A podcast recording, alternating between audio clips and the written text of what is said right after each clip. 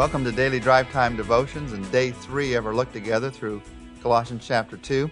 In a minute, I want to read for you verses 11 to 15 of Colossians 2. But before that, before reading these verses, let me remind you of the false teaching that was running rampant through the Colossian church, the teaching that was wearing away at their faith for those that fell under the captivity of this teaching.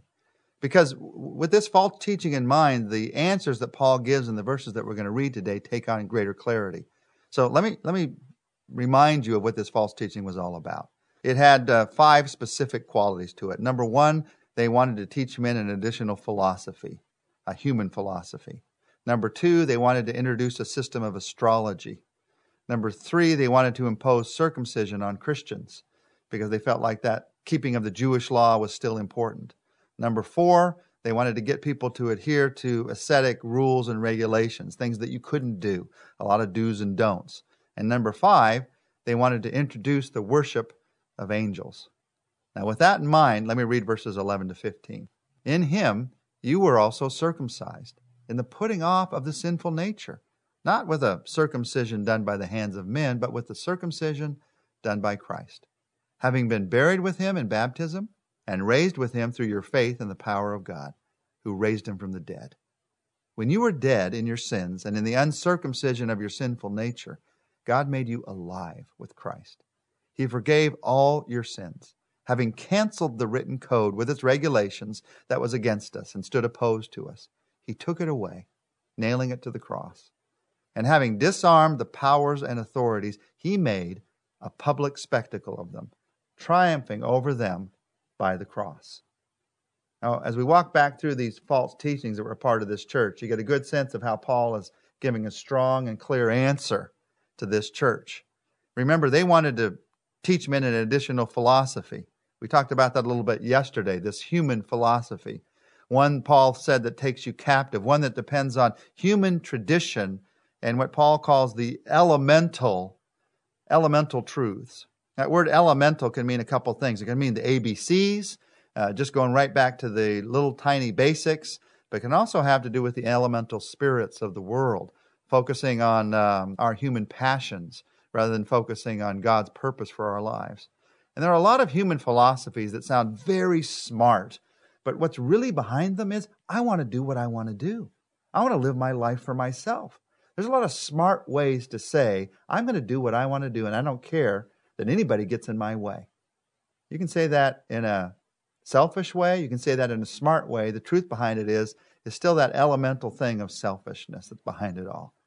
They wanted to teach men an additional philosophy. They made it sound smart, but it was still all about selfishness, me. They wanted also to introduce a system of astrology. In that day, by and large, people believed that their lives were determined by the stars. When any important decisions were made in government, the stars were consulted. If a campaign were to be waged, the stars were consulted. If Caesar had a decision to make, the stars were consulted. And the Gnostics came into this, and they began to teach based on this teaching of astrology, because this teaching also said that the stars told you what kind of life you were going to have. They determined for you the life that you were going to lead. And if you were poor, it's because the stars determined it. Fatalistic, you had no choice. If you were rich, the stars determined it. Well, for so many that were poor, they felt trapped in a life they could never escape. And the Gnostics came in and said, oh yes, you're trapped there unless you know this secret. It was like the secret password. If you know this secret password, then you can unlock the stars and you can escape to become all that you want to be in your life. Again, it's appealing to human pride. The problem was it was false from the beginning. The stars don't determine our lives. God's will determines our lives.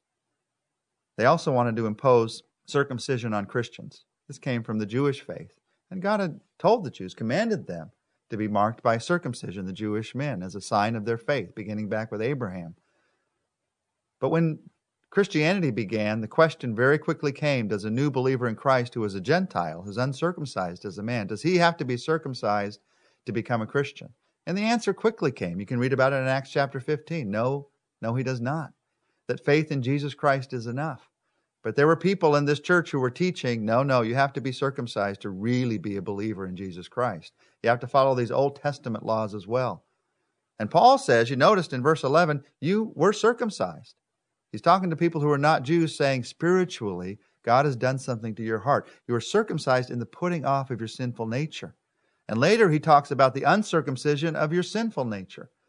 Paul is saying, yeah, God asked the Jewish men to be marked by circumcision, but that did nothing to their hearts. It just was a symbolic way of saying that their hearts were focused on God. And Paul's saying it doesn't mean anything if it doesn't mean anything in your heart. And so no, Christians don't need to be circumcised. That's not, or uncircumcised. That's not the point. The point is what's happened to your heart. You see, Jesus, for these false teachers, didn't fulfill the law. He just added to the law. So they had the whole Old Testament law they still needed to keep, maybe a few minus. But Jesus added a few things to that. And Paul is writing to say, no, Jesus fulfilled the law completely because it's about what God's doing in your heart. These people also wanted to get others to adhere to ascetic rules and regulations. We're going to focus on that a little bit more tomorrow. All these rules about what you could eat, what you couldn't eat, why. And there's people in your life who'd love to fill your life with rules and regulations about spiritual things. It makes them feel better if they can control you in that kind of a way. Paul has something to say about that. We'll look at that tomorrow. And they also wanted to introduce the worship of angels. They felt like that because God was so great, we couldn't get close to God. And so we needed to worship some spiritual being that God had made. And angels were as close as we could get to God, so maybe we should worship them. So they wanted to introduce into the church the worship not of God, but the false worship of angels, the worship of a creation. God answered all of these false teachings in Christ. He also answered them at a place in Christ. Did you notice? In verse 13, God made you alive with Christ.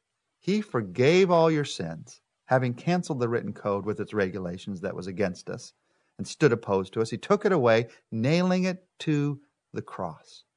Jesus Christ is the one who has canceled all of these false teachings, put them aside, shown the truth. And where did he do that? He did it at the cross. Notice two things that happened at the cross. They'll give you freedom in daily life. Notice those two words, canceled and disarmed. Canceled. The written code, which is a picture of a handwritten list of the ways I do not keep God's commands. That's the idea of the written code here. The written code with its regulations, this list of all the ways that I didn't keep God's commands, that I didn't follow what God wanted me to do, both in positive ways and negative ways. I didn't do what he wanted me to do, and I did what he didn't want me to do. It's canceled. The idea here is of a IOU being ripped up, canceled. Even more than that, it's of it being erased entirely from the page. Because if you rip up an IOU, you might be able to tape it back together and see that it existed at one time. But this is the idea of completely erased, like a whiteboard where it's completely erased. You don't even know what was on the board. There is no record that it's ever been. That's what the word canceled means here. How did he erase it? The only way he could, through crucifixion. Your sins were crucified with Christ. This list of all the things you haven't done, all the things you have done that are wrong, this list was nailed to the cross. It was crucified with Christ. It died with Christ. If I'll only accept by faith what Christ did for me, that's what I'm accepting. Cancel, that word. What else happened at the cross? There's another word here, and it's the word disarmed. He disarmed the powers and authorities, and he made a public spectacle of them, triumphing over them by the cross. There's an incredible picture here. The picture is of a Roman general. When the Roman armies went out and they had a great victory, then the army would come back after the victory and they'd march through Rome. And first of all the soldiers would march through. And behind those soldiers, the defeated followed. They would bring back the captives, the people they had defeated from whatever country they had just triumphed over. And those defeated would follow. They were stripped of all their weapons. They were often in chains. They were the defeated and disarmed. Paul writes and says, Jesus Christ has already triumphed over all the powers of evil. He made a public spectacle of them at the cross. It's already done. Now, I know in daily life, maybe sometimes you feel defeated. Maybe you feel like sin's getting the best of you. But sin did not get the best of Jesus, and it never will. In fact, it's already settled.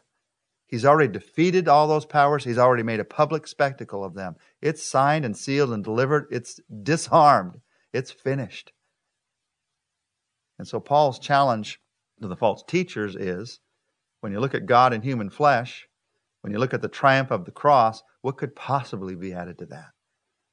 But there's also a personal challenge in our lives in these verses. Challenge to you and I. One of the people on our research team, as they read through these verses, wrote, "My thoughts are, as I read this chapter, my thoughts are of the baptisms today that I see at church. I was helping out in our baptisms today, and they were so emotional. I could see that people were captured by that moment of being baptized, becoming one of Christ's family, recognizing that they were in Christ's family." And this verse explains that it was through their faith in the power of God that they were born again with Christ. This is a powerful moment of witness, the public display of faith. You see, all of the powers of evil were put on public display, and they were disarmed. But you and I also need to make a public display of our faith. In Him, in verse 12, you were buried with Him in baptism and raised through your faith in the power of God. That happened the moment you were saved. This burial and baptism talked about in verse 12 is talking about what happened to you the moment you became a believer in Christ. Your sins were crucified with Him on the cross, buried with Him in baptism. And you got this new life in Christ, raised to walk in a brand new life. And when you're baptized before others and make a public spectacle in the positive of what Christ has done for your life, you're symbolically showing what Jesus did for you when you were saved. That's why baptism is so important. It's a powerful witness of what Jesus Christ has done in your life. It's a powerful witness of the triumph that He worked at the cross, disarmed, canceled. That's what happened at the cross. Let's thank Him for that. Jesus, thank You for the cross. We have a little idea of the power of the cross, but it's just a little. When we read verses like this and realize that You truly canceled all of our sins by what You did for us on the cross, when we read these verses and realize that You disarmed those powers and authorities of evil, Lord, it's amazing to us what You did. Thank You for Your humility to come to this earth and die for us. And thank You for Your power, displayed on the cross, displayed in Your resurrection, and displayed in our lives today as we trust in You. Thank You, Jesus, in Your name.